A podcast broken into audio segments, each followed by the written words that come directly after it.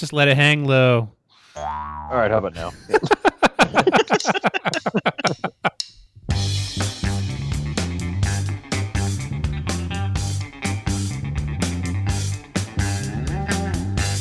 Hello, and welcome to the real episode 110 of the Erasable Podcast. I'm Tim Wasem, bringing in the new year with my two co-hosts, Andy Welfle and Johnny Gamber. Hey, guys. Hello. Happy New Year. Yeah, it's good to talk to you guys. It's been a while. Yeah, It's a good way to good way to ring in the new year. absolutely. I'm I've been looking forward to this all day. Even uh, as I was, I, I just got done putting my kids to bed, and I was walking into the kitchen, and my wife just like looked at my face. And she said, "You should just go to bed." I was like, "I'm podcasting tonight." She goes, "Oh, okay." like, like, do you think you're up for that? I'm like, "Yeah, I'm up for it. I'm excited. I've been waiting for this." So um, it's a new year, and that means that uh, you or I, we might be resolved to try and organize ourselves better for the next, you know, three or four weeks.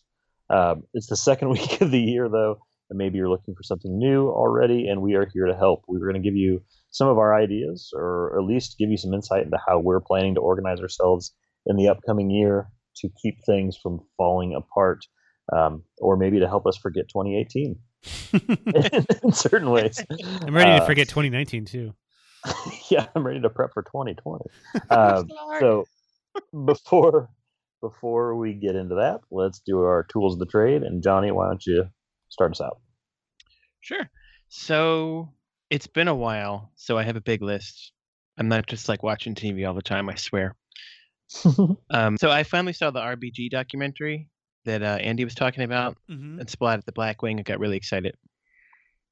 And um, so over the break, we were sick for like half the break. So I got a, a good bunch of movies coming, the viewed rather, but I'm not going to list them all. But there's a really good one called The Kindergarten Teacher that's on Netflix. I think it's a Netflix original. Have you guys The Mag- seen Maggie pop? Gyllenhaal? Yeah, Yeah. It looks really good. Yeah, I I haven't watched it yet, but I've, it's in my it's in my list. Yeah, I didn't want to like it, but I really enjoyed it like a lot.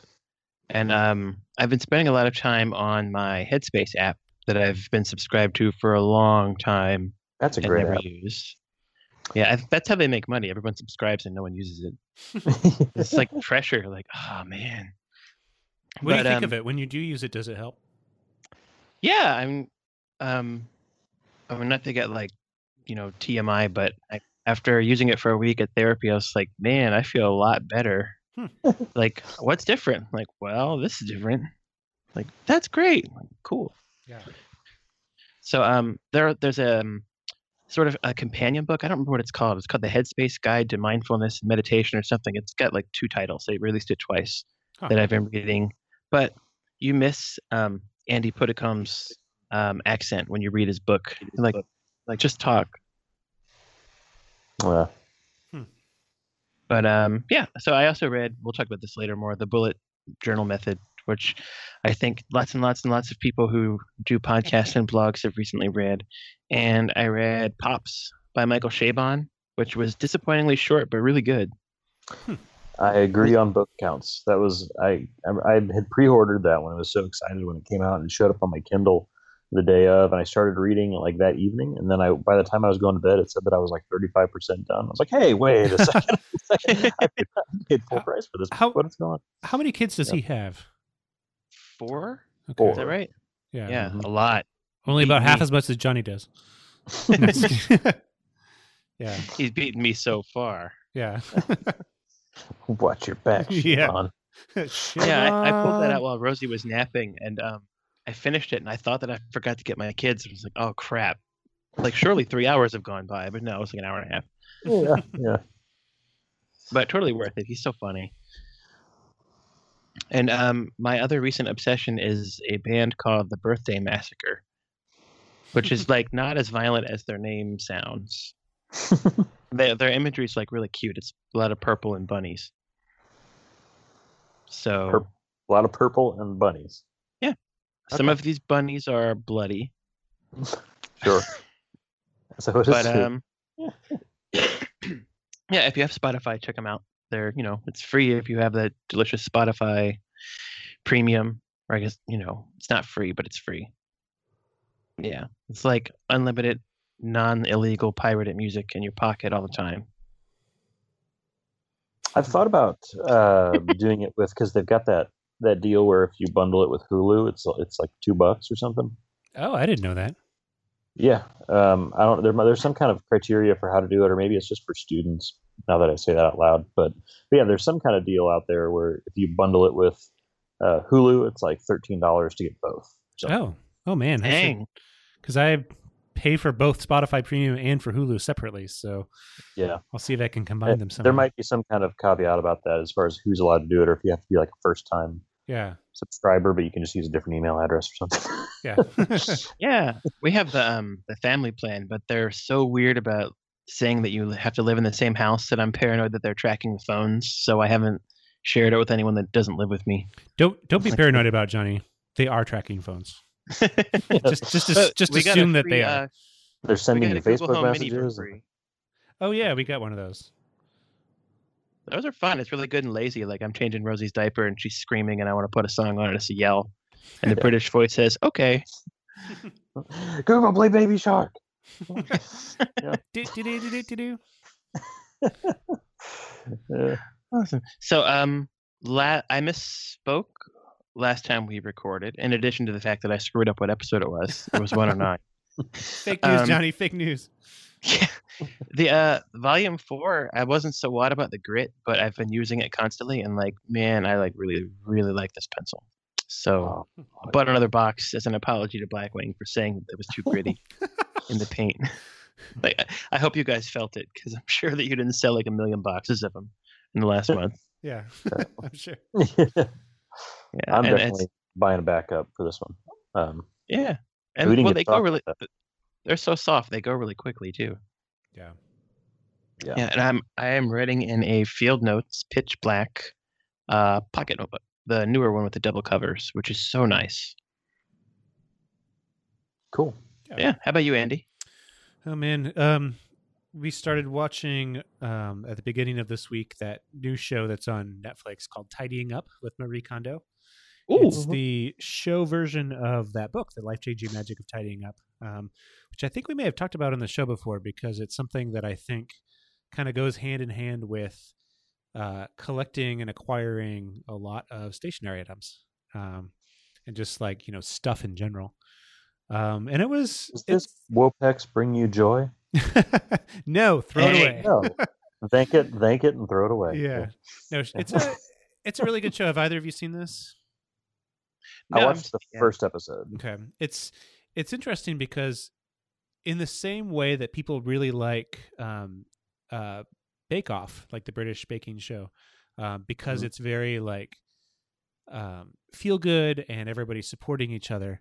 Uh, this one feels the same way though, like compared to like Hoarders or something, because um, Yeah, somebody That's a good some, somebody on the show mentioned like she does not she does not shame you for all the stuff you have in your house. Like people had like floor to ceiling piles of like baseball cards for example and she was just like really friendly. She didn't judge and she didn't even she wasn't even like oh maybe you should think about getting rid of some of that stuff. You know she basically teaches her method which is like hold this in your hand and if you find that it sparks joy you should keep it. And um it, it was it's really good. She's she's much younger than i thought she would be marie kondo. Um Mhm. she's in her i think she's in her 30s um she's she's very small and she's very japanese um her english is not great so she has an interpreter with her during the whole thing but it's it's it's pretty fun um the the one i like i like best so far is this um this couple um in la it's uh two guys who moved in together and one of his parents are um like coming to visit and uh he's talking about how you know papers like sentimental papers from his youth are the hardest thing to throw away because they all spark joy and i just like really connected with that i have so much crap from when i was a kid Yeah. uh, yeah so it's a I'd say it'd be great if he had if she had an episode where, or if like SNL did a spoof of it where it's like a hoarder, but the person like legitimately with everything was like, "Yes, this brings me joy. Like this brings me joy. This brings me joy."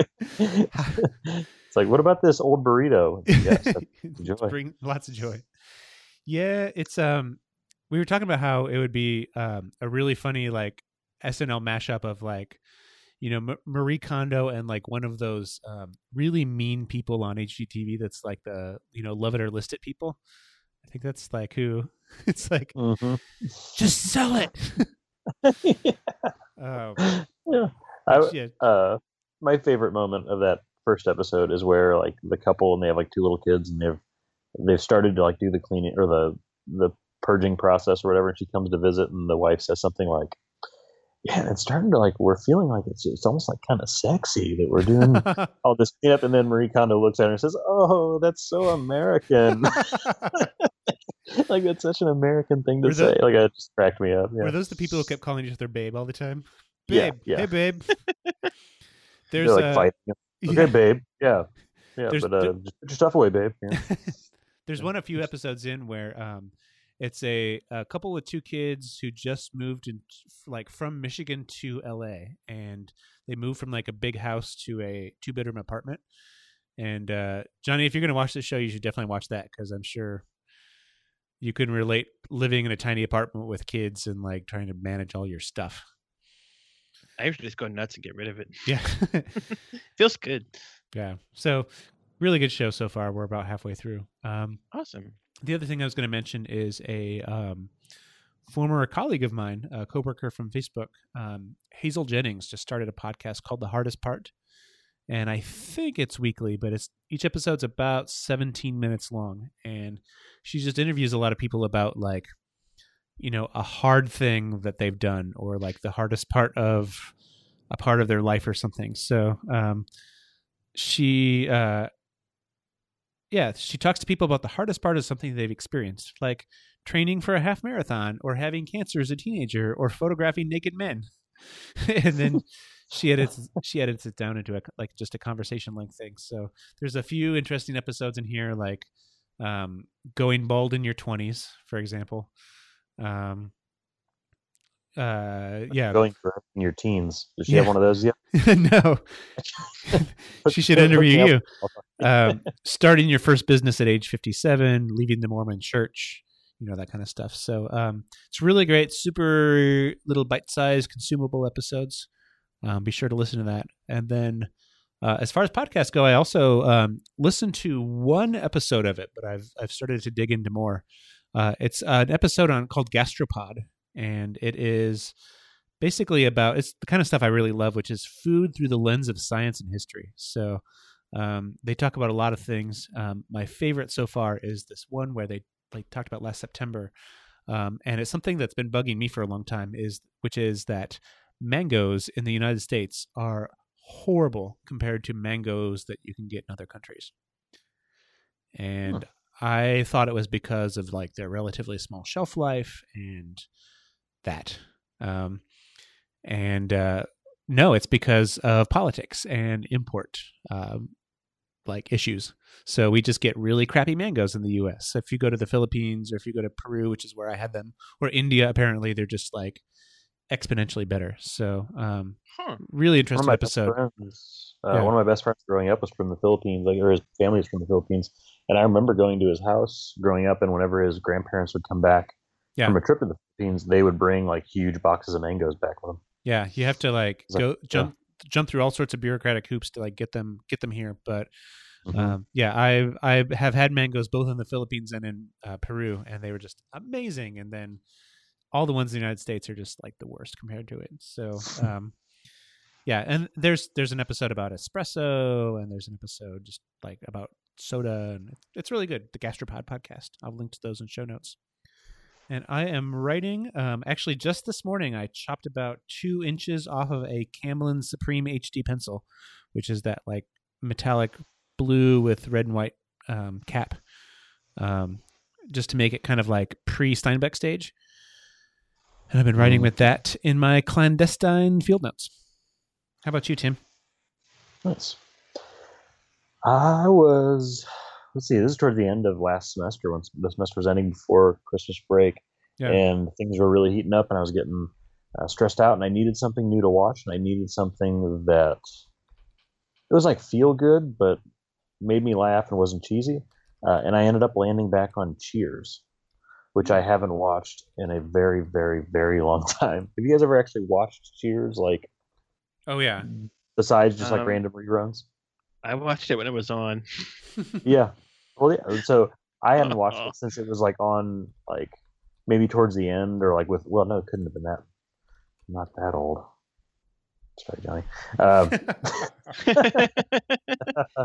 uh, I mean, but I was a little, I was a little kid, but yeah but i had just seen it like in reruns but i, I just started at the beginning and just watched straight through and it, i think what had sparked it is i had heard someone i was listening to Dax shepard's podcast uh, the armchair expert and he had mentioned something about how he was interviewing um, gosh uh, what's the main main guy in cheers um, who's in the good place ted danson Yeah. was interviewing ted danson and ted danson uh, had they, they ended up talking about how cheers the the pilot for cheers is considered the gold standard of a comedy pilot in hollywood Hmm. and so people who are writing a, uh, a comedy pilot they always go to cheers and you know uh, that's a one way to learn is they look like you got to make sure that you do all the things that cheers pulled off in that first one uh, which is pretty pretty cool you know and then and then just the whole fact that you watched i watched the whole first season had such a good time and then realized that the entire first season never leaves the bar which is yeah. Pretty amazing you know in episode one of season two they're in diane's apartment. Like what in the world? Like what's something happened? Don't change you know the show's totally changing. Uh, but i've really been enjoying that. So i'm like halfway through season two now. So if you haven't watched that it's on netflix. It's really Yeah, I watched really good it. time. I watched it in its later seasons when it was on, but then I remember watching um, some episodes in syndication once, you know, once it was over, and I I really liked it mostly because I love Frasier so much, and Cheers, of course, is the Mhm. like Frasier is a sequel to Cheers, so yeah i i haven't gotten to the point where where kelsey grammer shows up and i can't wait until yeah, he's gonna be so young. Yeah, yeah, Yeah. crazy. Um, yeah, so I'm really enjoying Cheers. Uh, movie wise, we just saw we saw two movies last week, which I think is the first time we've seen two movies in the theater in one week since we had kids. Hmm. And we saw uh, A Star Is Born, and we saw Mary Poppins Returns. Hmm. Um, I'm very glad that we chose Mary Poppins Returns for our anniversary and not A Star Is Born because that would have made for a very different evening. Uh, Happy anniversary! Yay! Let's watch um, this guy hang himself. Addiction and suicide. Yay. Let's go get some appetizers after this. Um, so, A Star Is Born was very good. I, I really like. I enjoyed it, but it's it's one of those times where you see a movie and you're like, "That was good. Music was good. Never gonna watch it again."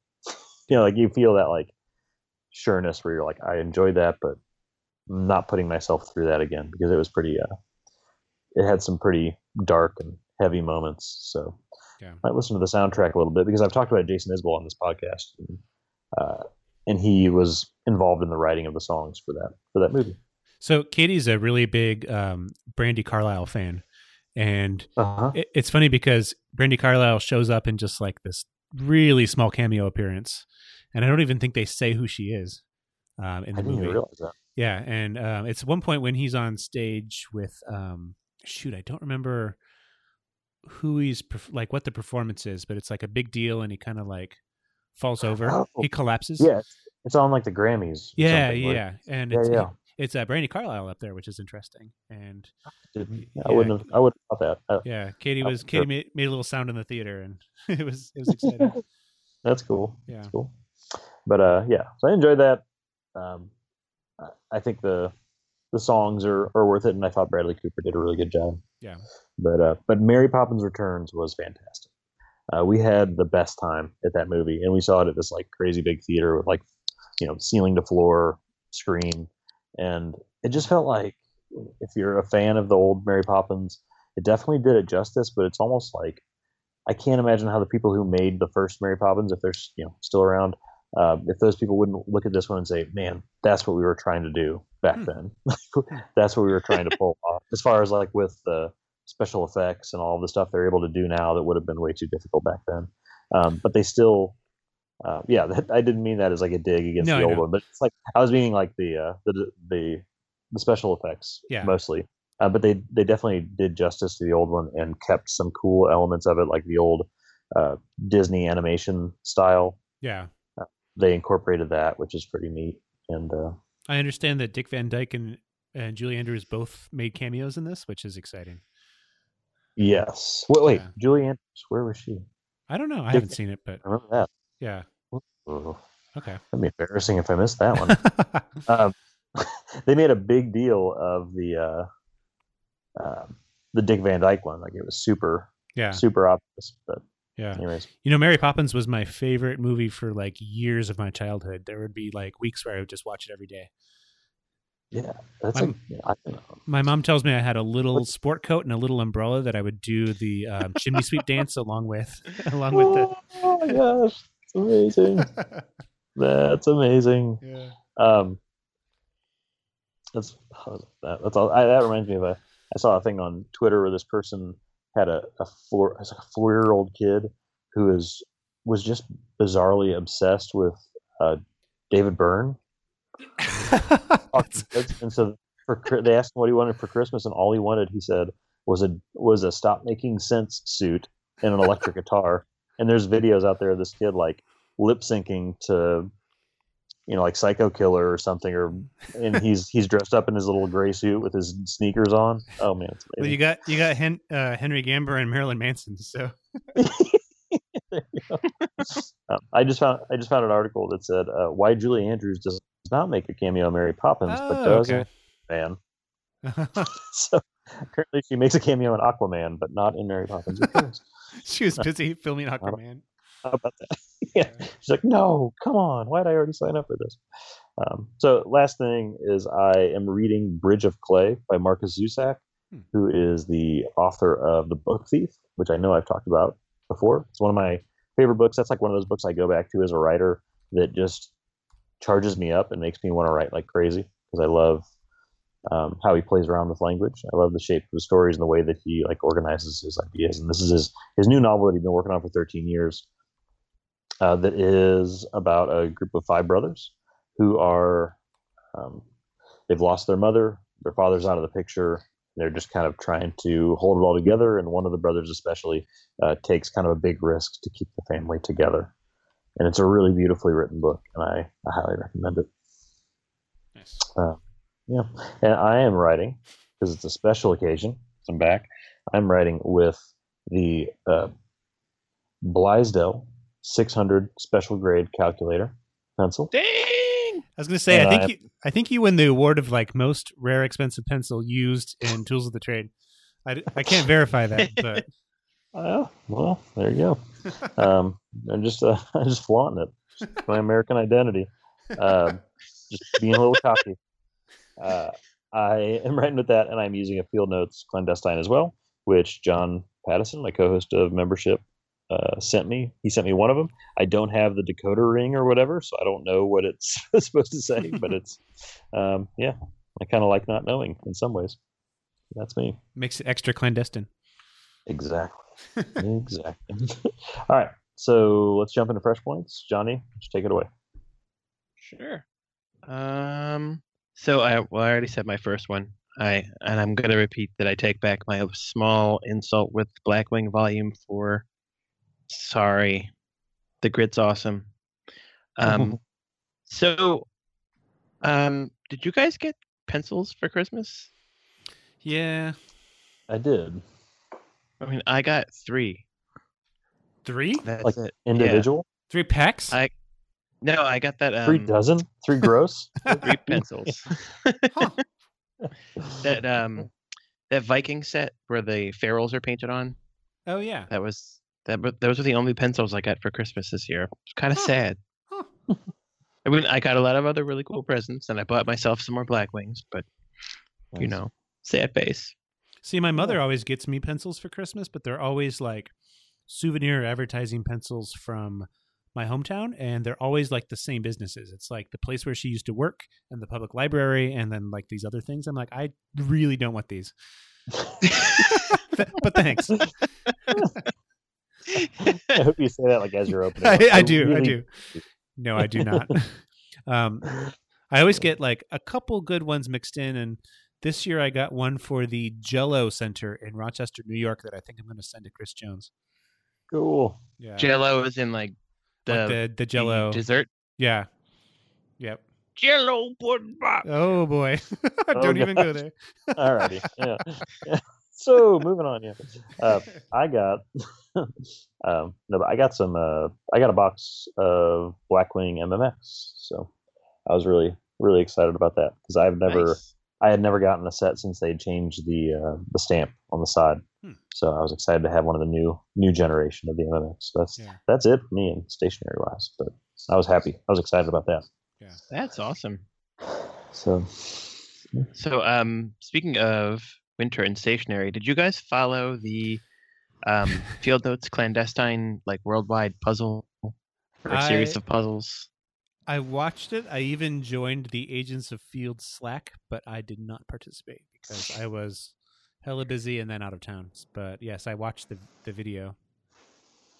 So yeah, so you saw the ending where they stole the um, spring edition plans. Yeah. Mhm. So so we should real quick. So- if if anybody doesn't want to be spoiled, follow the link in show notes and go watch the video, then come back and listen to the rest of this. I was gonna Yeah. say I might need to go watch it because I was I was about to say I don't understand the question and I won't respond. Yeah. Do you want to give some background, Johnny?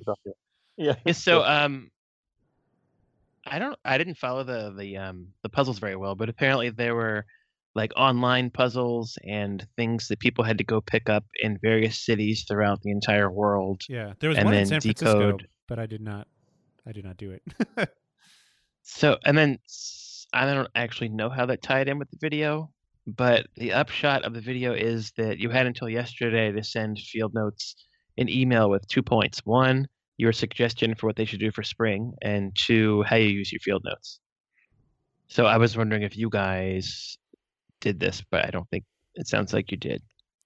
Now I feel like a nerd. no, you're delightfully nerdy. No, I I followed that and I just like I I realized at one point I have no just like good good suggestion for field notes. Like I don't I can't think of a good like thing to suggest. Um yeah, so I I did not um I did not participate specifically because like I I feel like there's as a as a person who co-hosts a uh, stationary podcast, I, I felt an extra pressure to like have a really really good suggestion.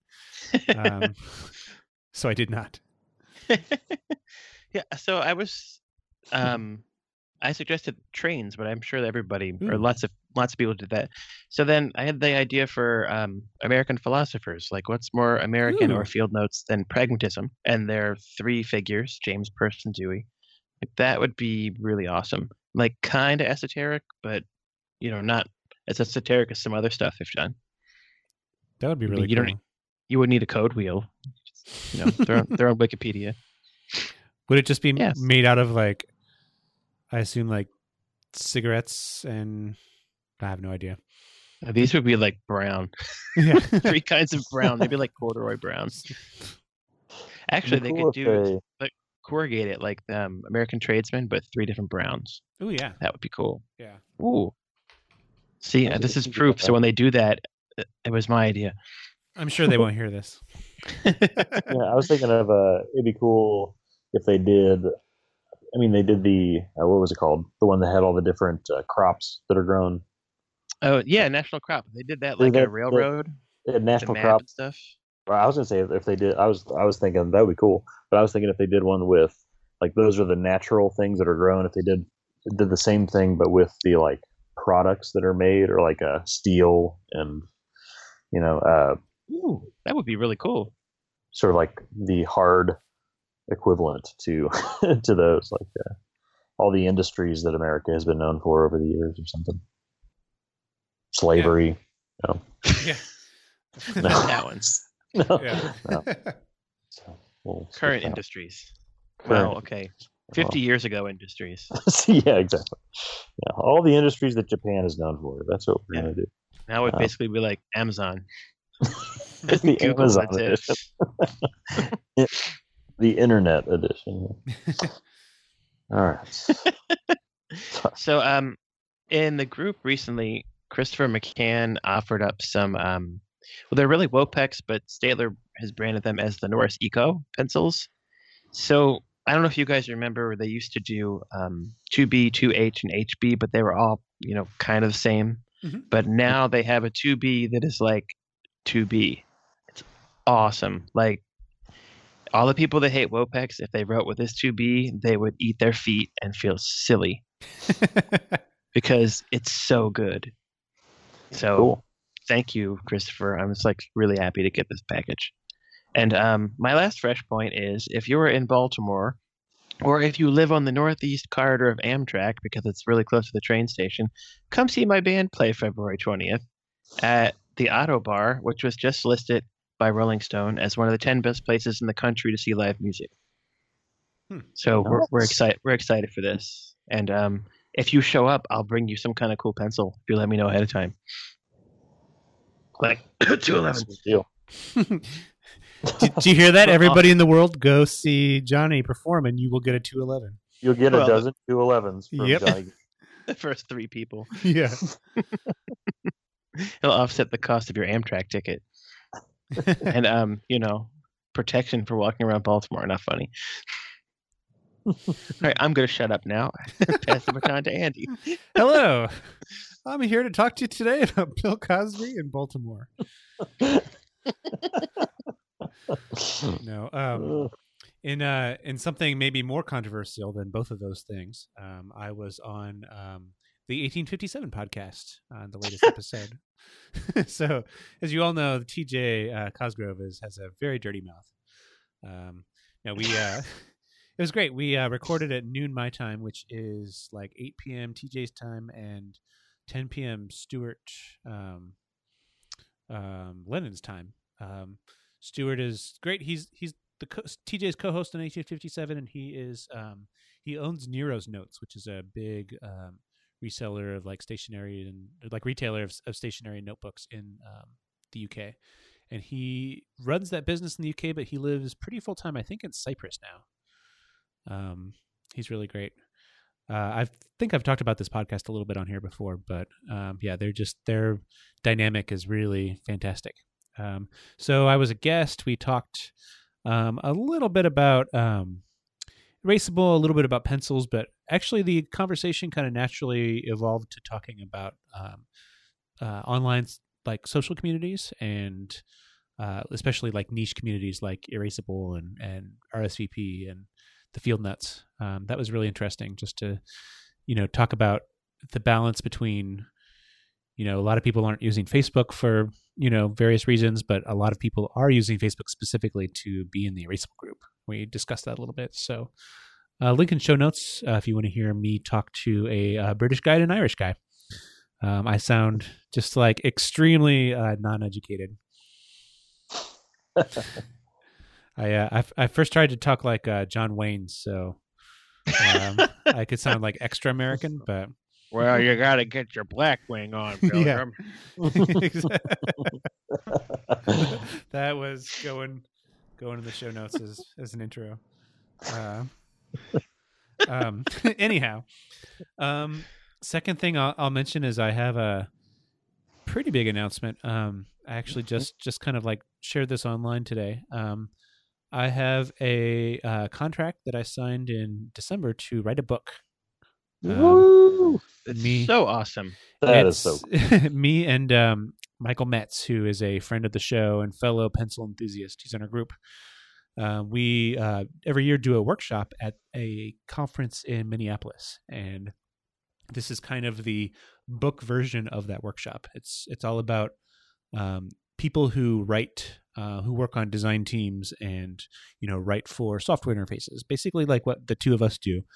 Um, this is kind of arguing that this is you know this this kind of writing is a form of design, and we talk about how to like integrate it into your design practice. So it's a little bit about writing, a little bit about design, and like very specifically about the intersection of those. So it's called um, uh, "Designing with Words: How to Write for Interfaces," and it'll be coming out in late 2019 through Rosenfeld Media.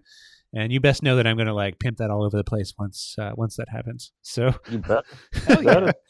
it's uh, pretty specifically for a niche industry. It's a publisher that um, publishes a lot of like UX and UX design like like stuff, and they do conferences. But um, definitely in my circles, it's it's a big deal. So I'm excited and proud. And I usually don't talk about this stuff in advance of having actually something to show for it, but um, we're going to be doing uh, a lot of like kind of writing in the open and and discussion and you know discussion among like the community about like what we're writing as we're writing it um, just very collaboratively so we wanted to kind of like talk about it sooner rather than later um, and hopefully don't jinx ourselves by talking about it and not having something by the end of 2018 2019 but mm-hmm. um, yeah i'm excited about that um, i'll be a little later talking about how to like integrate this into my day because it's pretty hard i'm not a particularly disciplined writer so um, speaking of books, um, Plumbago uh, Five is um, just about to go to the printer. Um, I think um, I don't know when this episode's coming out, but if it comes out on Thursday, it will have gone to the printer today. Um, it is uh, shorter than issues three and four have been, which I think is a good thing. I think it's going to be a really good tight, tight issue. but also, it looks incredible. Um, I think I think we've talked about the cover here before, which was designed by Meredith from CW Pencils. Um, actually, Meredith is leaving CW Pencils. She announced to full full time concentrate on illustrations. So, um, huh. yeah, she has been getting lots of gigs, presumably that pay way better than our, than the Plumbago gig does. Um, but yeah, she's fantastic cover, fantastic insides. Um, it's going to be really good. Thank you, thank you, Harry Marks, for co-editing again with me this time around. He's he's really focused a lot on the actual editing of it, and I focused a lot on the sort of the um, the layout and the the logistics of it. So I think we worked good together there. Um, so if anybody wants to come to San Francisco and help me fold and staple next week, I will there. Yeah, just take a take a train. If you get on the train now, you might be here in time. well, I can just like pick them up and do them all on the train right back. Oh, perfect. That's great. cool. Uh, last thing I'll mention is uh, oh, actually, Plumbago. Real quick, I'll mention again. Um, you have another another good week or so to get your pre-orders in before they switch over to regular orders. So if you want to save two bucks, um, two dollars on your issue, buy them now. Um, erasable.com slash uh, plumbago. Um, but once we start shipping, it goes up to the full ten dollars in price. And finally, um, this is something uh, I don't want to. I'm not going to steal Tim's Tim's thunder by talking about um, his Obama-related fresh point, but uh, yeah, yours just, is better. Just made a trade with somebody in the Field Nuts group um, about something I've sort of tangentially been aware of, but I've never really been thinking about like how to get one. Um, it's a pack of Obama Field Notes, which is um, something. Yeah, I, again, I didn't really realize, but it's from one of his campaigns, and I really don't want to tell the story of it too much because I'm probably I just don't really know the story quite yet. Um, but it's through Obama.org, which is his foundation, and it's a pack of field notes. Uh, there's three of them. They're various various colors of gray, and at the bottom there's like some little colored um, uh, squares, little rainbow squares. And uh, the pack is called Together, and they're dot grid, or excuse me, not dot grid, regular grid and they look really delightful. So if there's something better than uh, pocket notebooks, it's uh, Obama. So I can't wait to to try these out. Um, if anyone has another pack of these, yes, Tim I will ha- pay you handsomely for it. Tim has some some, some fancy Blackwings. So I got some Blackwing 211, some Blackwing 24s. I'm willing to part with those. Uh, not all of them, but uh, a reasonable amount of them for yeah. those if anybody knows how to get in touch with us. I when you you sent us that uh, text the other day, and I had no idea that uh, these existed zero. So that, it's those it, look really cool. It's the advantage of uh, the one advantage of being in the Field Nuts group is uh, you find you just like see these things a little bit, but um, you know it just goes to show. I think I mentioned it here before. After I went to Chicago to the Field Nuts headquarters, um, I like just was standing around with Michael Hagan and we were talking to Jim Coudal and Bryan Bedell and I asked I'm like how many editions like custom editions are out there that just have not you know been like entered the field nuts consciousness and Jim looks at me like and just like there's lots so many of them just tons of them so that's mm-hmm. kind of fun I think yeah yeah cool. Um Tim that's uh that's my fresh points. How about you? Yeah. Uh well I'll start with you're talking about the Obama field notes. My little Obama note that I was going to share, and I actually should have mentioned this when we were talking about what we're consuming, is that I'm finishing up The World as It Is by Ben Rhodes, who was his uh, senior, I think his last title was something like senior foreign policy advisor or something, but he was like one of the right hand uh, people to Obama and a close friend of his. And he wrote a really fantastic memoir about his time with Obama, which started before he was elected and went all the way until he left office. So he was one of the few people who stayed with him that entire time. And it's really a fantastic book. And so he's talking. He was also a speechwriter. He he did speechwriting for him a lot, especially when it was about foreign policy. And there's a section in that book where he's talking about uh, Obama Obama writing Dream uh, Dreams of My Father, Mhm. uh, his his memoir, and how that that book he felt like was a Rosetta Stone for writing, helping write speeches for him. And he said that he just dropped in this little note that he had heard that Obama had written that book by hand uh, because it helped him think and it helped him focus and it helped him pace himself. And I thought that was just like a cool little uh, anecdote that people might like to hear. We always like to talk about people who are who are writing by hand these days, and I thought that was a really cool example. How, how do we find out what uh what he used to write it? Well, yeah, that's. Don't think I haven't Googled it, but, uh, but but I also for Christmas Jane got me a book called To Obama, uh, that is a sampling of. So while he was in office, he would have he had a special assistant give him, uh, ha- like handpick him ten Yeah. letters that Uh-huh. are both like supportive or not supportive that like that he was going to respond to in writing.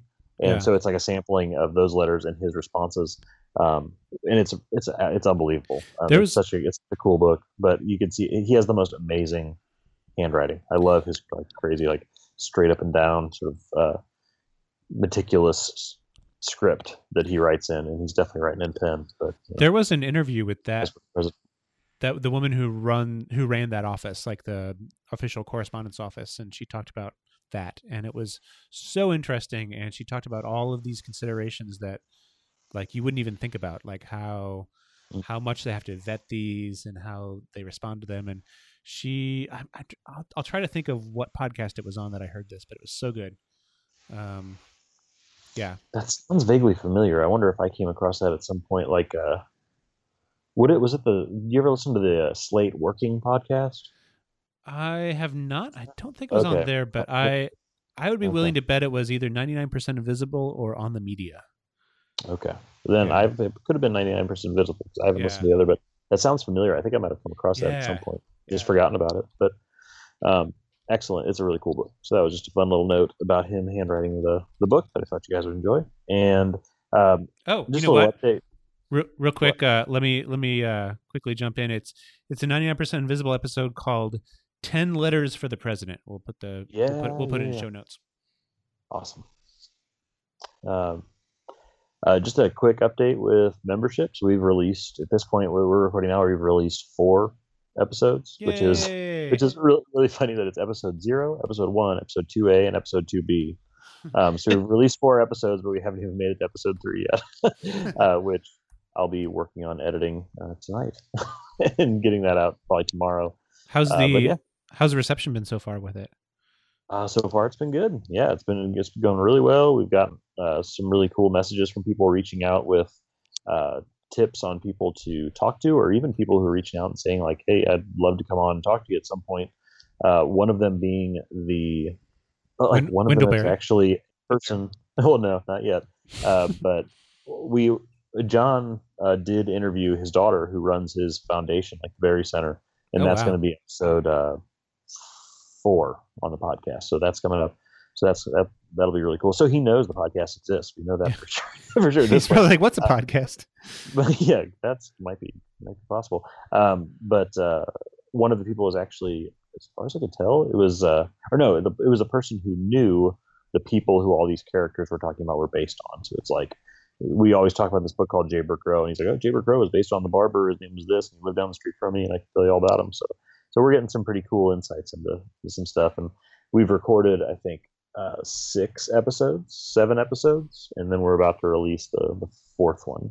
So we're kind of trying to stay ahead of it because we all nothing makes me appreciate you, Andy, more than having to edit a podcast because you've been doing that for us forever, and I suck at it. It takes a long time and it's it's hard work. So the I, I will say the the more you do it, the better you will get at it. Like I at the first few episodes of Erasable, like I mean, first of all, they were terrible quality, but um, the editing, but they took me forever, and it was just basically like trying stuff out. So um, it's still, I mean, I'm not Yeah. like super quick at it. I'm not the best editor editor in the world, but it definitely gets, goes faster after a while.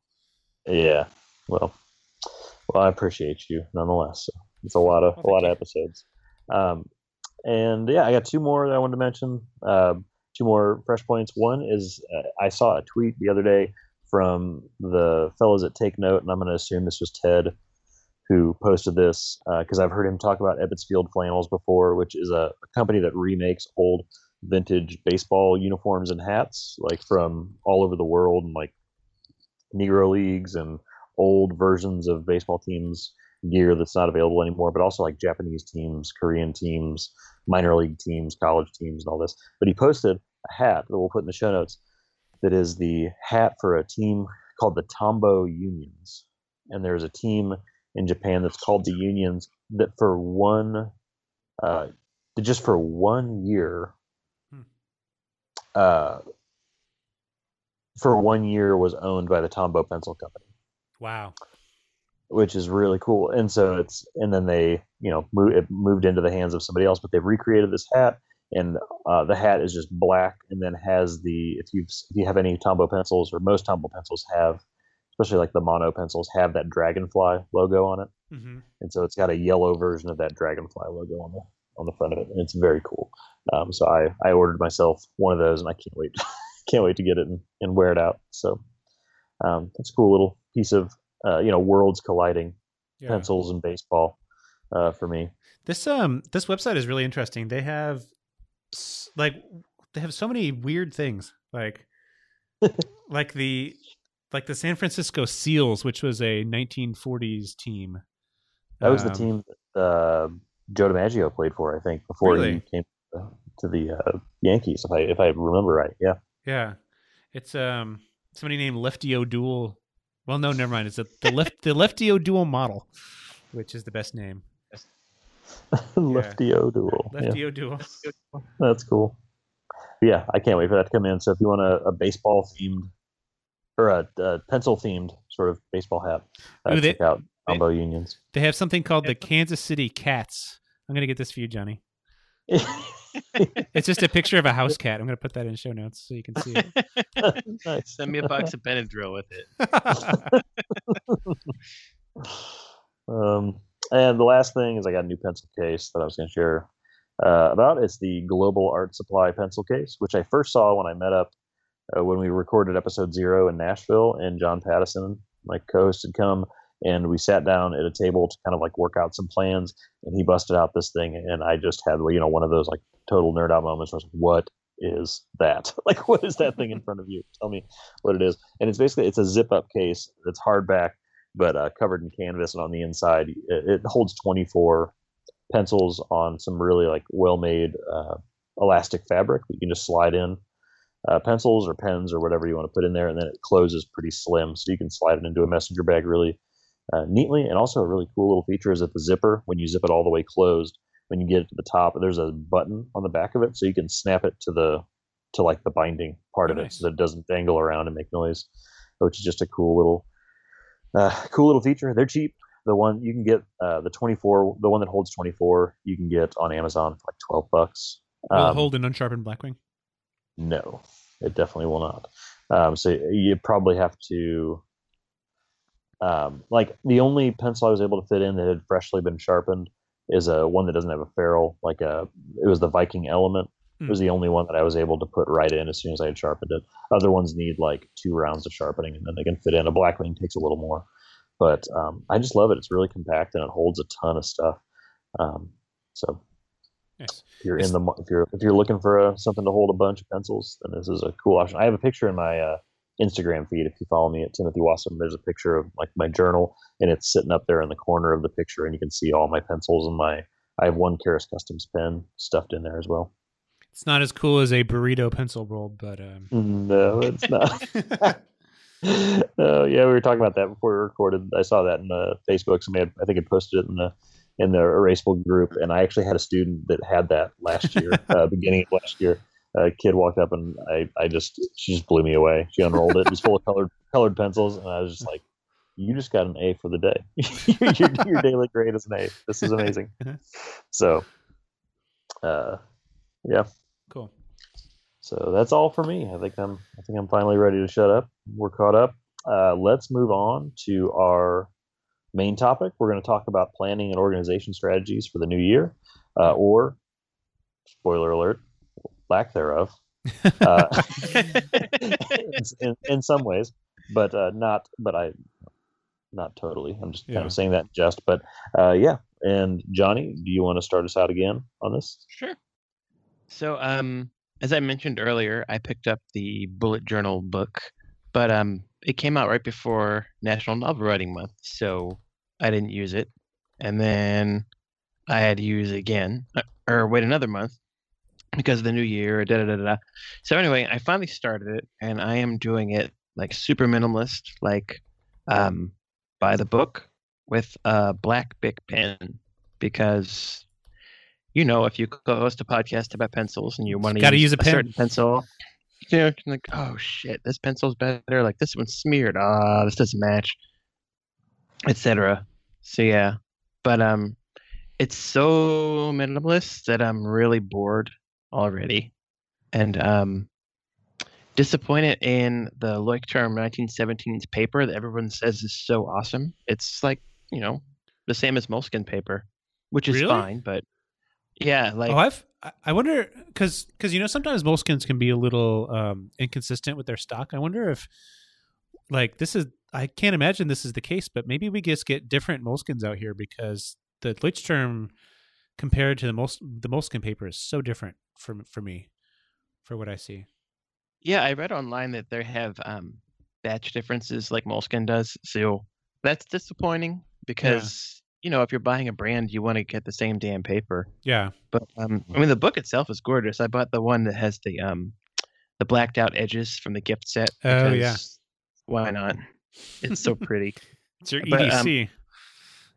Yeah, I don't know what to do with all these bookmarks. This is like the land of plenty. I don't know what to do with more than one, let alone three.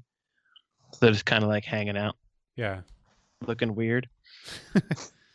Hanging out, looking weird. So I, I pulled out the calendar pencil from General's today because, like, really, if you want to get bored, pull out a black Bic pen and write in a black notebook with black edges for like a week. I'm like, Jesus. just get it like a Hello Kitty notebook after this. Yeah, I mean it. It's a cool notebook. I like it. The the uh, it's definitely no distractions, and um, there's something about that paper and a fine Bic Crystal that makes my handwriting look like complete garbage. Like you know, I'm not a calligrapher, but I usually write legibly, so that's disappointing. You have But nice um, thank you. So I haven't been doing anything for planning lately. Like we have a kitchen calendar. It's one of those cow things with the folk art Yeah, and um, I have various attempts at planners and like Moleskine daily diaries, and a hard time sticking with it because you know skip a week, and instead of just picking up, you're like, oh, I've got to catch up, and then suddenly five weeks go by, and you have to catch up from five weeks, and you're like, the hell with it, I'm never gonna do it again. Like I'll save twenty bucks next year and not buy this damn thing.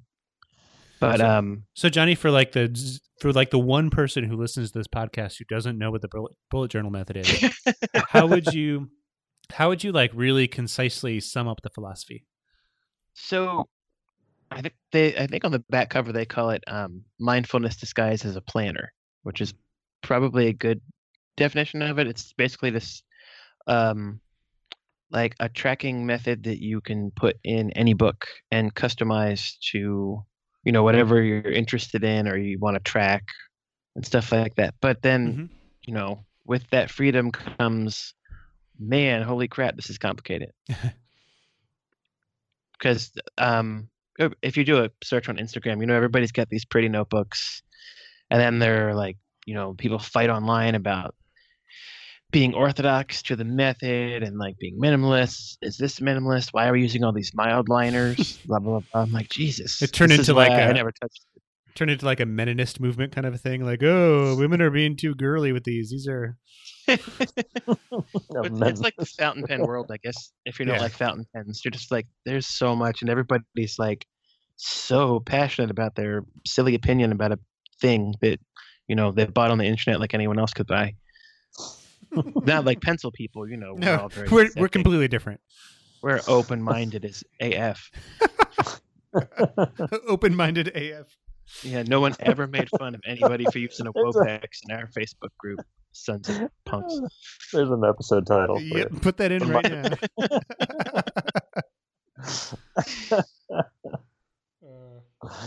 Yeah, but have you guys tried this um endeavor? Several times. yeah, I and it just sucks the soul right out of me and makes me want to gouge, gouge my eyeballs out. I hate it so much. So you know, um, yeah. for for a time, um, probably like 2013 ish, right before we started recording this, um, I was like super into the idea of the GTD method, the Getting Things Done method by David Allen. Um, we talked about this a little bit. I think uh, Les and I talked a little bit about, about it too when she was on not too long ago. Um, and uh, I I think that like Ryder Ryder Carroll's method is kind of following suit in that he's not he's turning this into like not just an organization system but also just like a lifestyle, right? Like it's it's all encompassing. It's about how you run your life. It's not just about how you like, you know, record things and stay organized. And there's just something in me that just automatically like rebels against that. So um I kind of I'm do with you there. yeah, I kind of do this thing that's maybe like 30% as detailed as the GTD method uh, on like on my computer. And I do this thing that's kind of maybe like 30% of the getting or excuse me, the bullet journal method like in my notebook. And so I kind of think that maybe yeah, this is just sort of like the analog extension of how I how I'm GTDing, right? Like yeah how how how orthodox like what is the balance you found johnny like with with your your bullet journal Um, so starting out, I'm totally by the book. I'm not doing weeklies. I do the um, what do you call it? The future log, the Yeah. monthly, and then um, rapid logging. But I've noticed that in rapid logging, I have nothing to write about in my journal anymore. So I'm like, huh. It's like this kind of sucking the fun out of like writing about your life, but also it's taking off the pressure. So I don't know how I feel about that yet. And um, you know, I don't have a job in the traditional sense. So my to-do lists aren't things that I generally write down. yeah Like, you know, don't leave my kids at school. Remember to get them. But um so I'm trying to write some of those things down to make it remind myself that I don't actually just sit around playing on my phone all day and changing diapers.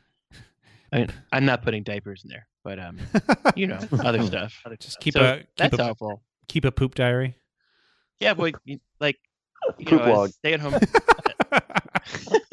poop log There'll be an interesting tracker. Maybe Oh, use man. brown pen. But um, you know, not having a job with projects, it's it's hard to remember that you're actually doing something all day. So that part's been a good uh confidence boost. buy giant cookie at starbucks for rosie Yes. That's what that's always her second or third breakfast. She's a morning eater. she loves People she come to us all the time like cookies for breakfast. I'm like, go to hell. Like, Really? also, look at that face and tell me you wouldn't give her a cookie if she Oh, I asked would for it. 100% when i oh gosh, every time. when I was in Florida in early December visiting my sister and her her daughter, um, we went to Starbucks and I I got um, Elissa, who's who's uh, four. I got her a giant snowman cookie, and Well, I those things are good. immediately thought of of Rosie and her her giant. like I really wish that I could eat a cookie the size of my face. Like that's like that doesn't scale up very well. We do go to one coffee shop where the cookies are the size of a grown-up's face and like Ooh, an yeah. inch thick, Ooh. and they're homemade. They're like legit, really good. But um, you know, I can't order that. I'm a grown-up. So uh, Rosie eats, gets one, and then I eat it. There you go. Yeah, but um, so I don't know how it's gonna go. You know, they recommend that you do it for a month, and um, and no other planner system that I've had is there, you know, a place to put like a dedicated tracker for like you know your mental health or um how much coffee did I have every day for a week. Just sort of look at that and be like, oh, I don't drink as much coffee as everybody says I do. I'm still human. But um, yeah, that's that's interesting. So, you know, everybody says they adopt or adapt this for their life and their interests and what works for them. So maybe in a month I can check in and see if it's still going and how it's going. Yeah.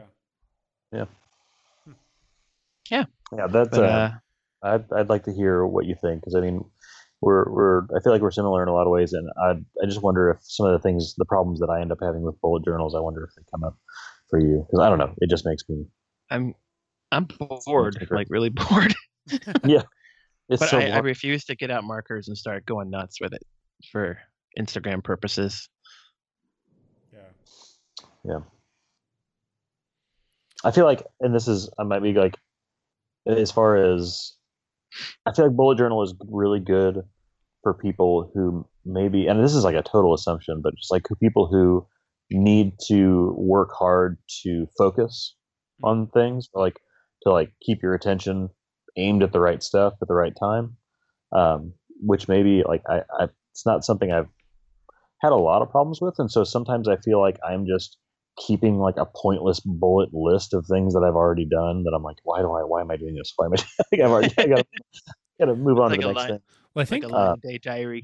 And like the, I don't have time to sit down for 15 minutes and shift things over to the next day and like do all the stuff, like, and not 15 minutes, it would be less than that, but like, it's just, that's not how I want to spend my time in the evening. I tend to work more in like a chaos method with like a field notes in my pocket where I'm constantly jotting stuff down and work through it and then move on. And it's, I don't know, Tim Tim's chaotic neutral as far as his character type.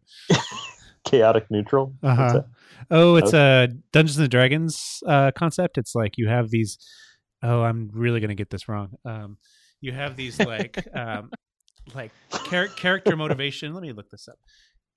So isn't it like chaotic and lawful is your relation to um like outward laws and Yeah, good or evil is sort of like a moral or ethical thing. I think so, and and I I think it's a I think it has has to do with like the um like like philosophies, but it I know they use it a lot for like Dungeons and Dragons and you know RPGs like that. It's it's it's your alignment. Um, you can be lawful good, neutral good, and chaotic good. You can be lawful neutral, neutral neutral, and chaotic neutral, and you can be lawful evil, neutral evil, or chaotic evil. So Ti- Tim's chaotic good. All right. Good to know. Yeah. yeah. All right. Well, I, I do think I do think going back to bullet journaling, I think that probably somebody like me is like exactly their kind of like target audience because I have like I have the kind of job where there are a lot of like projects and to dos and like specific things I have to get done, not on a particular deadline, but just like in a certain amount of time. And I also have a lot of different like aspects and contexts of my life. Like I have work and I have, you know, pencil stuff and I have home stuff. And I, of course, now have like, you know, like book stuff. Um, so I think that especially something like GTD, but then also the bullet journal method, that's like something that it's supposed to try to help with, right? And I think, like Tim, though, I, I don't think that I can just like sit down and just like transfer this stuff over for like minutes on end every day. Um, which I, I think the point of it is like you will slow down and like think about it, and that's what will help you do it. But I just I can't do it. Yeah, I have not been doing that part at all. Yeah. I keep forgetting to look at the damn thing. yeah, I have to I'm like a- leave it where I'm gonna sit on it and then I look at it. yeah, Not kidding. One of my problems with, uh, or one of the other ways, another problem with it for me is that I feel like it's made for people who are visual. And I'm a Mm. pretty visual person, but like in a different way where like I want to see things like sprawled out in front of me. yeah. So like usually how I end up planning a week is that I'll make a Google Doc and create a table that's got like boxes for each day for the different things I've got to take care of, and I can like throw things over here and over there and kind of see it all lining up for the whole week. And that just um, with the bullet journal, it's it's a it's almost like too wordy. I like to draw draw little pictures and like make it um, um, you know, and like just be able to see the whole week at a glance, just so that get- can go to the same place. Which I guess from what you said, well, from what you said, there's I guess some way to do that in bullet journaling that I just have never come across, but I'm still not going to do it. yeah. So, yeah. So Johnny or uh, Andy, Yeah. you said minutes that you're going to be going more digital, and I, I, I am as well. And I'm curious to see what you're going to say about uh, say about that. So, what does that mean to you that you're going to be going more digital? this yeah, year? it's um, it stinks, but I I think I think the reason I, I just sort of realized I need to do this is because the the volume of output that I will be held accountable for and need to need to create um, is higher than it used to be. Like it's there's I'm gonna have to write like a well, I guess half a book book length thing, but also like you know going through and collaborating on um, Michael sections too. But um, I uh, what the big thing I'm trying to do is just establish a daily writing habit, and um, this is something that like you know for all of my life I have never really been able to do. Like I've I don't know how many times I've like tried to just establish a just a daily journaling habit, and I I journal now like every like once in a while, especially when there's something big I have to just sort of like think out in my life. Um, I have day one, which is you know we've talked about here before. Uh, it's a Mac app that's just really gorgeous, um, and I also have a like a little field notes and a confidant that I I can journal into if I want to do it longhand.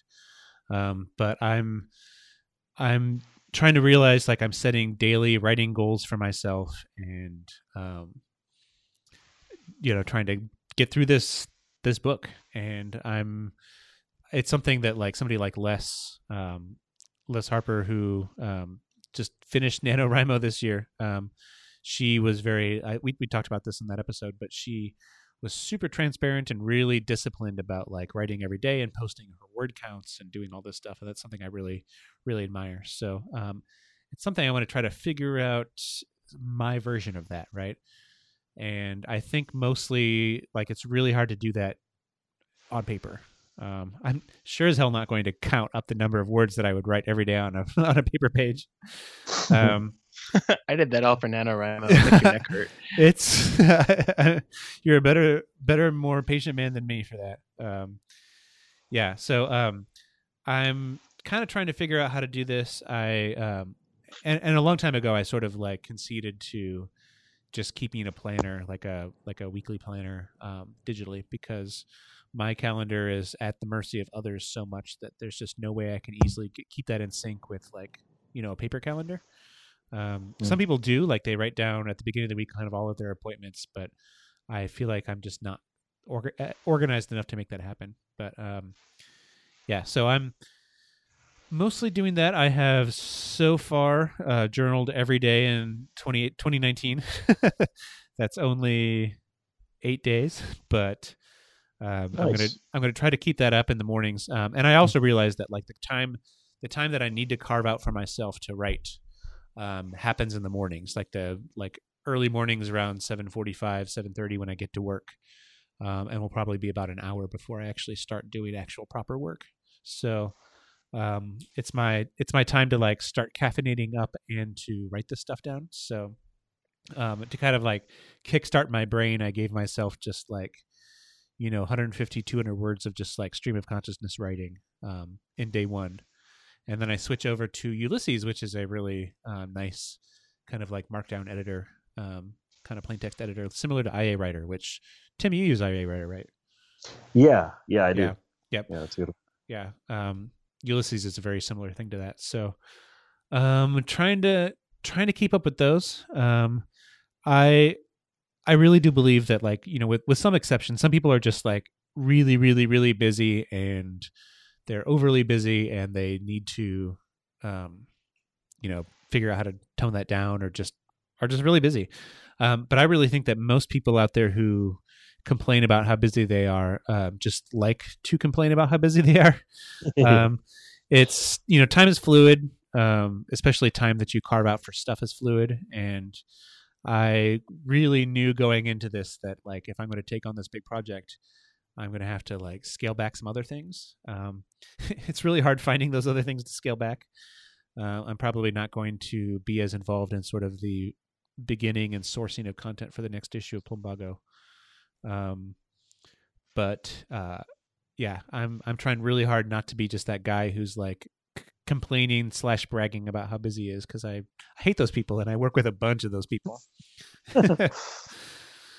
so yeah, um, going to yeah, gonna going to probably be doing more digital productivity things. Um, there hasn't been a really good, and I don't think there needs to be a really good um, uh, online version or computer version of of bullet journaling. I'm I'm sure something out there exists, and I just don't even know about it. But um, I think just a combination of like um, a to do list app, which is for me an app called Things, um, combined with my calendar app. I think that's kind of how I'm going to try to stay stay organized and keep my tasks on track. Um, I am really like keeping though, um, you know, keep on using my pocket notebook and a pencil for like, you know, kind of quick on the go ideas um, involving something I want to put in the book though. So I do. I'm not going to like abandon abandon any, any of that. But um, how how do you two do like that quick that quick capture stuff for stuff you're working on? Uh, pocket notebook. Yeah. yeah. What do you mean by like quick capture stuff? Oh, if you're writing a book or like a like a story or something like you like, oh, here's an idea for this character, or um, hey, I, I really think that this is a plot point that could get me to the next thing, and just like being able to capture it quickly instead of just trying to remember it and then just like letting it blow into the wind. Yeah, definitely. Yeah, definitely pocket notebook too. But I also I I live in Google Docs these days. Um, oh, and so I use Google Docs every day, all day. Especially, I mean, and that was already the case before I got my Chromebook that I'm working on uh, now. Uh, but I just use Google Drive for everything, and I've got it on my phone, and so I'll often pull that up, and I have documents where I can just kind of use it as like a brain dump place, or if I need to drop something in. Um, I do that a whole bunch. And yeah. I was gonna actually tell you about. Um, have you guys ever heard of Wavemaker? Wavemaker. Uh uh So Wavemaker is I just found it about a month ago, and it's basically a free. Uh, it's a free web-based version of like Scrivener, Huh. something, and so it's a it's a novel writing app uh, that is all browser-based, uh, and so you can create projects that then live in your um, uh, live in your Google Drive account, but then you can open them back up on this website, and it's pretty uh, pretty amazing. And I think it's Oh, in wow. some sort of uh, it's in some sort of trial period Uh huh. right now, It's a beta. but uh, so yeah, Oh, it's really cool. That is so- really cool. So you guys, I mean, if you're interested in that kind of thing, check it out and just play around with it because it's really cool. It's like Scrivener, but it's like a, a handsomely stripped down version of of Scrivener, where it's simpler, but it kind of has all the essentials of it. You can still do the like organizing of chapter headings or ideas on the left, and then add like because you this, you made me think of it with when you were talking about Ulysses, but also um, when you said about quick grab things, because you can also make just like in Scrivener, you can make index cards basically hmm that have ideas on it within it that can be bundled with a chapter where you can like jot down little ideas and stuff on the side. That's super cool. I will try this out. Uh, yeah, Scrivener I've always kind of like avoided because it's so darn expensive. Um, Yeah. I got it for Christmas at some point, and that's the only way I would have. Yeah, like Yeah, interesting. Yeah, I'll I'll I'll play around with this because I am working. Um, uh, Michael and I wrote a pretty detailed outline um, as part of the book proposal process, and so I am using the outline to try to like write this, like write, write all the rest of the stuff out. And I think that that is something that Squ- Scrivener would do really well with, right? Like taking this outline Yeah. and turning it into a novel. So I'll uh, I'll try this with Wavemaker. That's really fun. Yeah, yeah take take it for a spin. I, Yeah. I've I've Couple enjoyed it. Okay. Um, um, I I had an idea this year, um, a couple weeks ago, when I was thinking about New Year's resolutions and kind of like getting organized and stuff. Because I'm definitely I, I can just kind of say ditto on some things. Like I want to journal more, and I have been journaling more um, already in my Baron Fig, uh, the the Excel confidant that I uh, and I've really been enjoying that because it just really the the times when I'm journaling are happier than the times when I'm not because that's as like a pretty heavy duty uh, introvert who like spends a lot of time in my own head. That's the only way to kind of clear the cobwebs out on a daily basis. And so I really I have to do that if I want to feel sane. Yeah. Um, like, you know, and I think you guys are pretty similar, but like I, it charges me up when I do that, and so I've got to stay with it. But uh, the one idea I had was I was thinking about resolutions, or I, I actually heard an interview with somebody who said I don't like the the word resolutions because it sounds like you got one shot at it. I like the word intentions, like to have it to live a year with like intentions instead of resolutions. Yeah. And um, and so the idea I had is I took a uh, ambition field notes, Mhm. the the graph paper one, and what I'm doing, and I actually uh, stupidly don't have it with me. I've got it. It's at school, but I'm going through and just on the 48 pages of that notebook, um, or no, what is it? It's a it's 48 front and back, so it's 24 pages, right? Or no, it's 48 front and back. yeah, yeah. 48 front and back. So on the first side of them, I am writing one thing on each page that's basically just like a little reminder for myself of something that would probably be a good idea for me to do. so some of them are like, um, you know, text something nice to your wife, or uh, you should probably drink a glass of water, you know, like stuff like that. Um, and just like I'm just filling it all up, and then I'm carrying it in my my my messenger bag and so like throughout the year i can just kind of pull that out at any point and just like open up to a random page and there will be something there that is probably something that i usually neglect or something that i like need to think about more often Yeah. something like that Yeah. so that's something i'm trying to do this year to keep myself kind of uh, for me that's like keeping myself motivated and some of it's like organizational you know like um, make sure you take care of this or whatever because i do get uh, strung out at certain times. Um, so, and so far, I, I feel like really positive about it. I haven't really used it that much because it's so early in the year, but I think it's going to be something nice to just have on hand where I can open it up and it'll say something like "Put your phone away and read a book" or whatever, stuff like that. So yeah. that's one idea I had. Hmm. That's that's a neat idea. Um,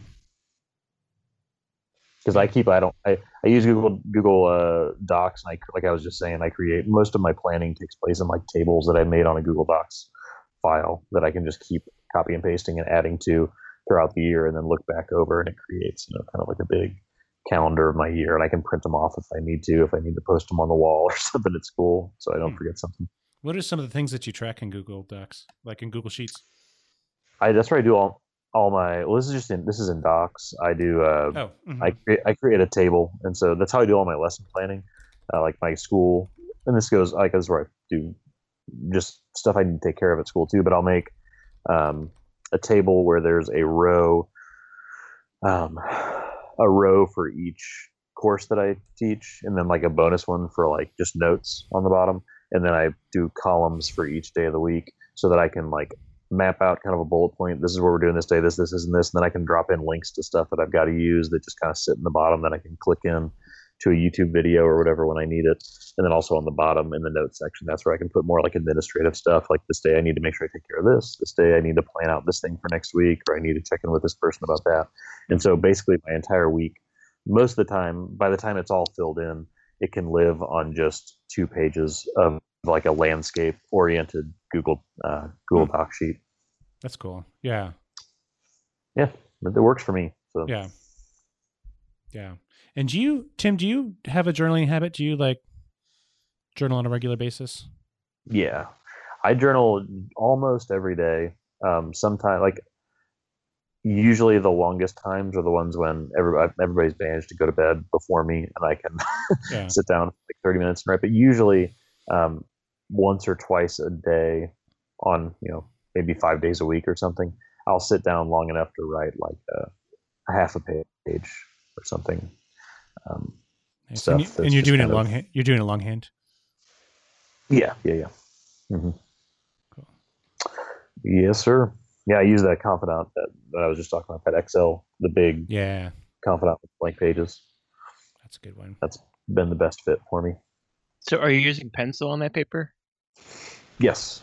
Yeah. Sweet. hmm Yeah, I mostly use uh like like since the, at least I just switched back to that notebook because I had been trying out a different like uh, Amazon Basics Moleskine knockoff for a little while, um, but I switched over to this because I wanted a bigger format, and so I've been using basically a, a, a 602 or the uh, um, Lake Tahoe. Tim's a pencil podcaster. Why would he use a pen in his journaling? Come on. Or why would Johnny- I do Johnny. strange things in the in January. why would I admit it if I was? cool. But yeah, that's Nice. yeah, that's that's how it was. So it's pretty. It's been pretty regular recently, um, and then of course there are always periods of time where I like. It's not, but Yeah. but usually more often than not it is. Cool. Yeah. Yeah. Nice. Well, Well, uh, guys, yeah, this has been this has been great. Um, yeah. been good talking to you and good hearing your your plans for how to keep your together uh, in, the, in the upcoming year. Uh, we could all use a little bit more of that. So, uh, yeah, let's let's close this thing up. Uh, Actually, bef- let's Before we do that, I'm really interested in making just a Yeah. call out to listeners, um, whether you're in the group or if you're on Twitter or whatever.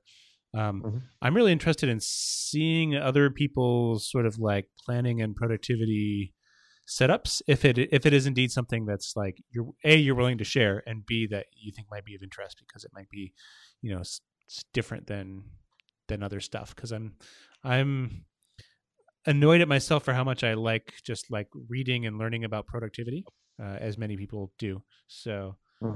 yeah, um, I'd be I'd be interested to see what um, what listeners do out there. yeah, absolutely. I would too. Uh, I'm, I'm the same way. Um, I like finding those little kind of hacks and tricks that people figure out that are they may you might feel like they're idiosyncratic or something or something that wouldn't work for somebody else, but you'd probably be surprised. So, Yeah. I I definitely like to hear about them as well. Nice. Cool. Well, uh, Andy, where can people find you on the internet? Well, uh, I uh, have been working on updating my personal website because our publisher said that we should have good websites. So you can find out uh, what I'm up to and a link to all of my crap at andy.wtf. Andy.crap. yes, andy.crap. Andy, andy.wtf. Um, and then you can find me on Twitter and Instagram as at a Welfle. How about you, Johnny? Um, you could find me on internet at pencilrevolution.com and on social media at Pensolution. How about you, Tim? We're gonna get you another blog. yeah, well, yeah, you can. Miss- you can Tim find your blog. yeah, I mean, I do sometimes, but um, but you can find me at Tim Wasem on Twitter. You can find me on at Timothy Wasem on Instagram, and you can find me and my co-host of the Membership Podcast at Membership Pod on everything. So and uh, membershippod.com. Uh, the show notes for this episode can be found at erasable.us slash 110. If you haven't joined our Facebook group, please do. It's facebook.com slash groups slash erasable. And also, while you're there, go ahead and like our Facebook page, which is facebook.com slash erasable podcast. You can follow us on Twitter and Instagram at erasable podcast. And thank you for joining us tonight, and we'll talk to you soon.